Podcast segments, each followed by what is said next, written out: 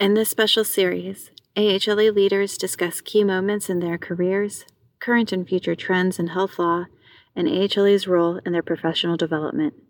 Support for AHLA and this series is provided by Horne, which provides proactive guidance and strategies to enhance efficiency, improve patient experience, increase market share, and position you for greater success. Horne Healthcare serves over 600 clients across 31 states. For more information, visit hornellp.com. So I want to welcome everyone today. This is Chip Hutzler with Horne, and I've got as my guest today Sarah Lisa Brow from McKesson. Sarah Lisa is also a board member of AHLA, one of the newer board members, and I'm so glad you could join us, Sarah Lisa. Welcome. Thank you, Chip. Delighted to be here. Thanks for the invitation. Well, absolutely appreciate it. And I'm going to start out by asking you to tell me how did you get into health law? Tell us how you got yourself going into health law. It's always an interesting story. Yeah, I appreciate the question. It's, you know, it wasn't a direct path, but in retrospect, all the pieces made sense. So I was someone who in college thought I was pre med and considered that path for, for a couple years and, and ultimately decided that my interests and talents lay in a different direction. Um, but always had that sort of foundational interest in, in healthcare and um, looking to looking to serve and um, you know ended up going to being interested in economics and, and going to law school and, and graduated with an interest in antitrust law which is how i started my career and found that as i worked at my first job after law school at mcdermott will and emery the matters that i found sort of most interesting and that really most connected with me were antitrust matters sort of counseling and defending healthcare clients and you know, McDermott at the time and, and to this day has a, a very fine and, and, nationally recognized healthcare practice that spun off really interesting work for uh, specialties like antitrust. And so found that that that work and the people that I worked with just really resonated and kind of brought it all together.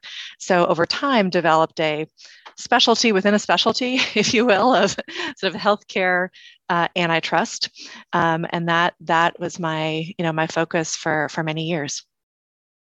Well, that's great. Was there any particular people that inspired you along the way that kind of, um, you know, helped you or inspired you along, and kind of what made them special?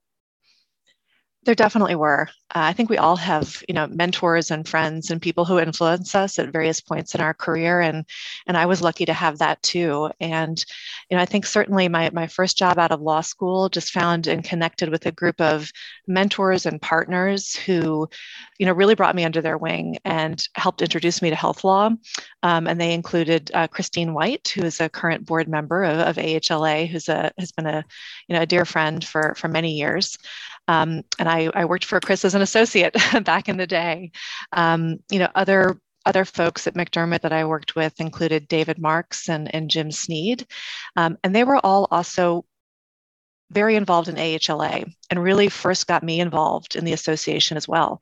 Uh, and ultimately had the opportunity to um, publish a, a, book with um, David and, and, Chris, something that David and uh, Jim Sneed had initially sort of worked on. And then we had the opportunity to come in and work on a healthcare antitrust book uh, for AHLA.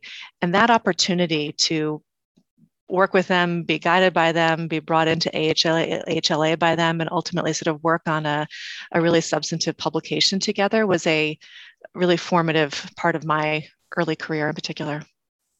Well, that's great. Was there any sort of one moment? I mean, that, that's an interesting moment working on that particular item. Was that maybe one of the moments that was pivotal in your decision to kind of stay with a health law career? Or were you, was there any moment where you sort of realized, hey, I know I'm doing the right thing? I found my calling. Yeah, I, I think it, I think it was a, you know, a gradual process, but I think uh, certainly a capstone sort of moment or point where I, that sort of validated that was working on a, a litigation that um, ultimately went to trial. It was a three-week jury trial, an antitrust litigation, and and I think as, as many practitioners know, you know, you generally try to avoid antitrust litigation when you can. You try to avoid litigation generally when you can, um, especially antitrust, given the uh, the expenses and fees and length and, and distraction to the business involved. Um, but this one actually went to trial, and was an incredible opportunity to, to serve the client, to, to work with my team, and to really get deep, you know, in, into healthcare. We, we represented a health system And it was just, it was a fascinating process. It was a fascinating experience to to work with the client and really try to serve you know best serve their interests and you know you really got to dig deep if you're if you're going to you know represent someone in litigation and all the way through um, and and going through that experience really cemented for me that this is it. This is so fascinating. I love it. I love the people i'm working with and this is this is where i really want to focus. Um, and that that really to me sort of solidified it going forward.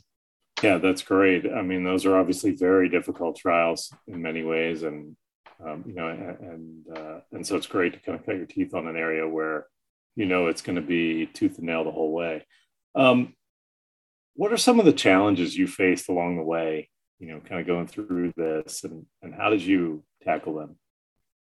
I would say I found challenging at certain points in my career, sort of navigating that line between being a specialist who specializes um, and, and what did that mean in terms of sort of career growth going forward so i started out as and, and still consider myself an, an antitrust lawyer um, who then specialized in sort of healthcare and you know working with healthcare clients.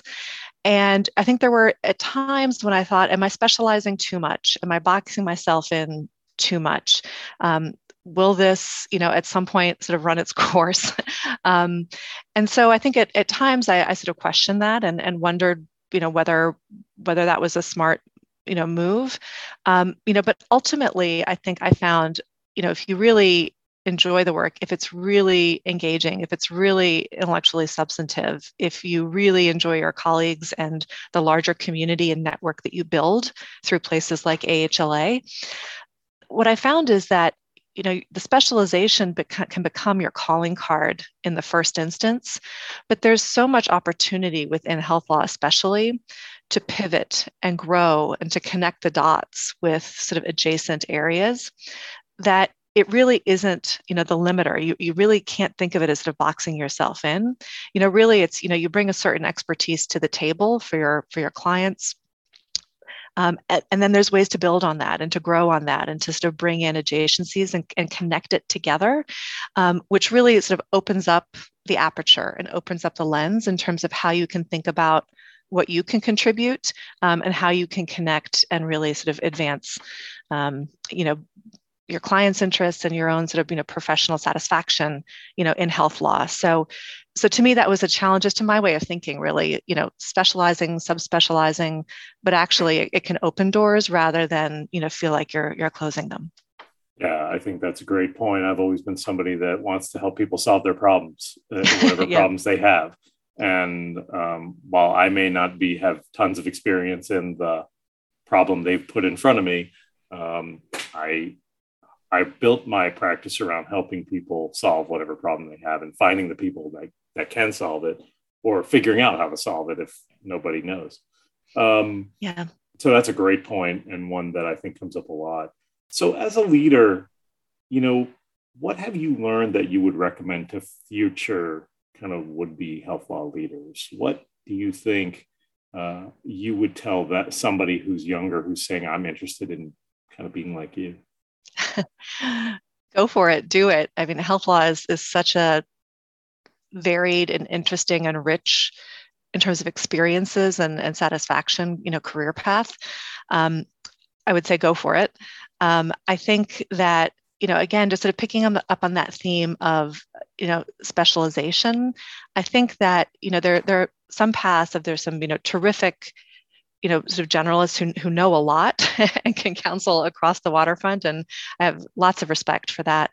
I think that, you know, given the complexity and the increasing, you know, ever increasing sort of regulations uh, applying to, to clients in the, the healthcare and life sciences field, I think it can be hard to keep up with everything. Um, and there can be real satisfaction in going narrower in some areas and, and really specializing. Uh, and again, as, as I had learned over time, that by doing that, you don't necessarily foreclose you know options going forward. Um, but it really lets you go deep and hopefully be really useful and really practical and really a solid counselor you know in, in a particular area. So i would say don't be don't be afraid of specialization. There can be a lot of satisfaction and a lot of uh, value that you can deliver in doing that and yet still maintain flexibility for for your career you know o- over time Well, that makes great sense, and I think I, I take that to heart myself. So I, I totally agree. So, as a sort of a new leader on the board, I mean, you've been a leader at HLA for a while, but as somebody who's new to the board and, and going to be doing that for a little while, um, where do you see HLA going, health law going in the future? What's the future of health law? Yeah, so the you know, there's the future of health law and, the, and then the future of AHLA, and they are intertwined in, in many ways, right? Mm-hmm. Um, you know, I, I think, you know, one thing that that I, you know, you know, fundamentally see is the, you know, concerns with, you know, access to care and affordability of care. And these are not new. this is something that um, you know the the industry and, and and stakeholders have been wrestling with for some time. But I think you know, coming out of COVID, hopefully, and seeing all that's impacted both the system and you know patients and um, you know providers, frankly, um, over the last few years, you know, really to me sort of underscores the question of um, is financing healthcare through private employers, you know, sustainable? Is that you know really going to work and continue working going forward. Um, you know, as we have these ruptures and these strains put on the system in various different ways, um, does that reshape our thinking for what's sustainable going forward? And you know, will a you know consensus emerge over time because it has to um, about you know inequalities in, in access inequalities in affordability and how can we make steps to take it in that direction? And i think there's some you know certainly positive examples coming out of covid you know including the acceleration of telehealth you know as as one means of enhancing access and you know other ways that you know regulations have you know folks have been creative with that to try to create space for for access um, in, in times where that's been challenging or in places where that's been challenging.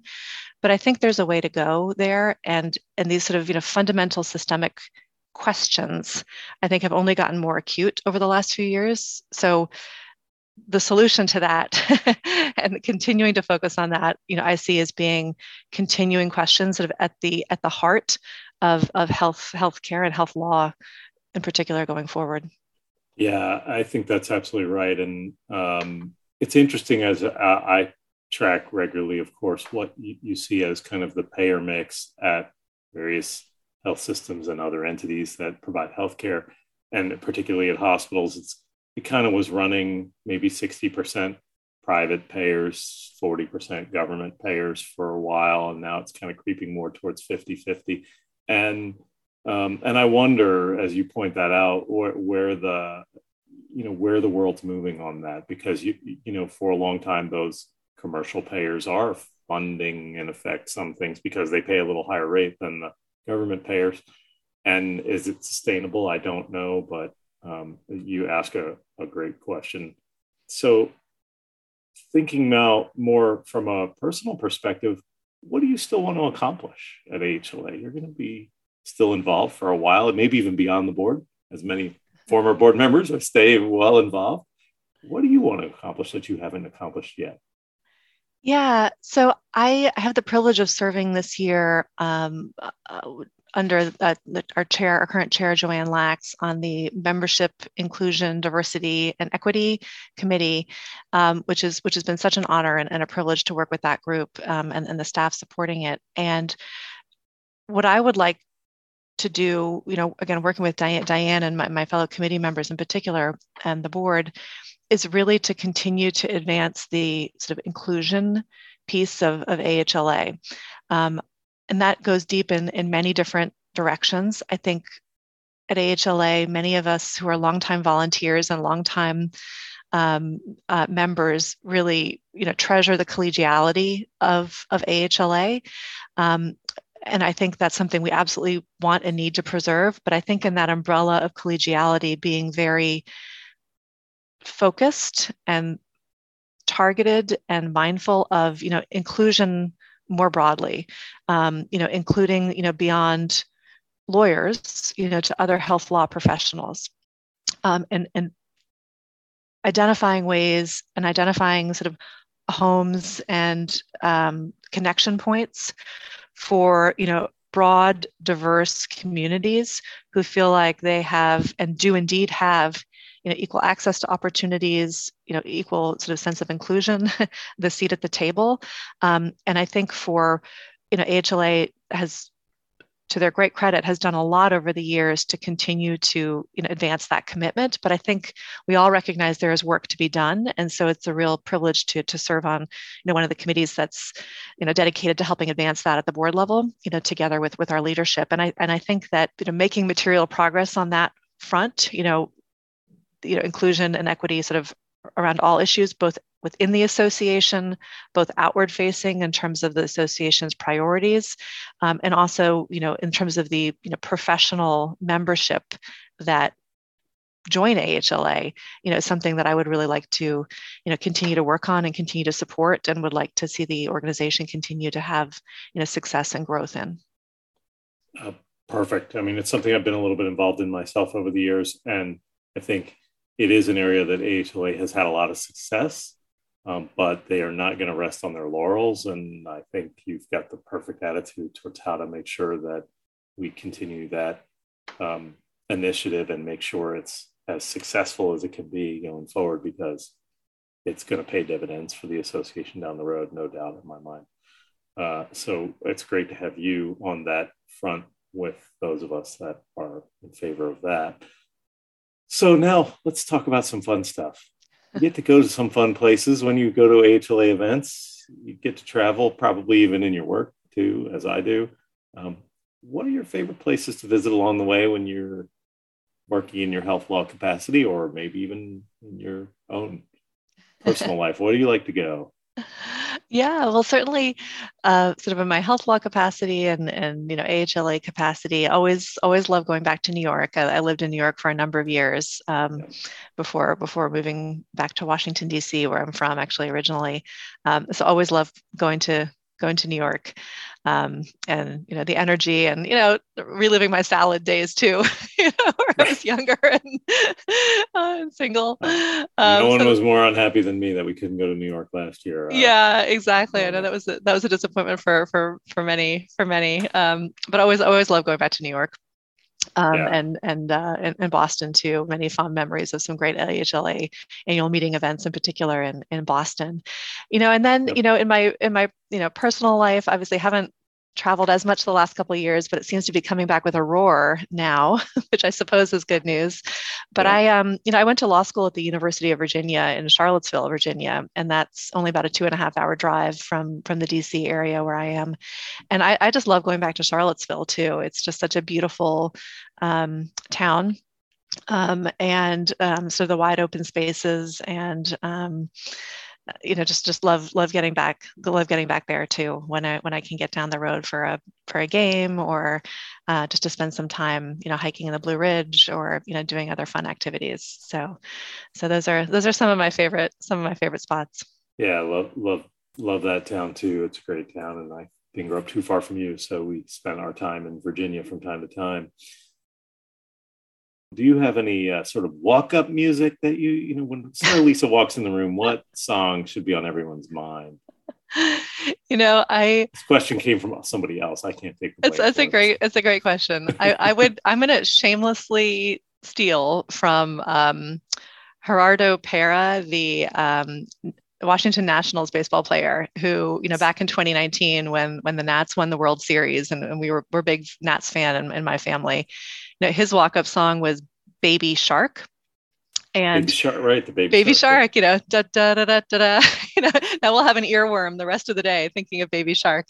But That's, you know, that was I, I you know, have have some have you know three younger children and so we, we know that song very well but but what i loved about that is when you you know were in the stands you know at nats at nats stadium or, or watching the game when he came up and his walk on music played everybody got up and started dancing and wore their shark hats or had their t-shirts with the shark shark music and so the walk up song wasn't so much about him but it was his music you know connecting with the fans his music connecting with the team his mu- music sort of creating this sort of cultural moment that you know some would argue i don't know if it's causation or correlation but you know the nats won the world series that year i don't know they that did. it was causation but you know his batting average certainly went up. Um, so so I would I would pick Baby Shark in the in the hopes that you know that that music would you know not only inspire me but you know connect connect with you know you know my team and others to to to make it a fun moment and make it one that you know can carry us beyond just just me at the plate to um to be you know a, a broader sort of it was like team must, moment. it was like a must be in the stands moment when he it really was. It was so just the delight and the fun you know from this little from this little youtube song you know but it, it's it's amazing how you find those those touchstones and and whatever it may be um, if it can if it can you know connect in a broader way it can be so powerful right? Even these even these little things. And it's just so the fun and delight of it you know was Perfect. was really was really great. So again I, I would you know shamelessly steal from steal from him. That's awesome. So for of the eight or nine of these i've done that's got to be the best one the best one so far i love that one although we did, somebody did the Darth Vader theme, but that's still you know oh, that is a good one it's too. Pretty good. It's pretty good. So, um, when they induct you into the Health Law Rockstar Hall of Fame, which they will, because everybody on the HLA board is going to be inducted into that at some point. Um, what's your plaque on the wall going to say? I hope my plaque says, I aspire to have my plaque say, teamwork makes the dream work. Yeah. Because I, I really think that, you know, that the, you know, to get to that, you know, at this point in our careers, we all are great counselors, are are great, hopefully, you know, very good at lawyering. Um, you know, but to, to really do that, I think at a next level in a way that that has impact for our communities and and who we work with, it's, you know, it's about you know connecting with your team. It's the, the three c's. It's it's it's caring it's connecting it's culture. And you do those things right. You get that right. And together you can achieve so much more. And and that's something that i aspire to do in my career with with my teams. Um, and and i would hope that that's that would be you know a, a legacy or, or on my plaque that you know teamwork makes the dream work. Perfect. I think uh, couldn't be a better legacy to be known for than than that and i imagine you will be um, well, Sarah Lisa, thanks so much for taking this time to be with me. I really appreciate it. It was fun to get to talk to you and hear some of your story, and I really enjoyed it. I appreciated your being here. Thanks for being with me. Thanks, Chip. Really appreciate the opportunity.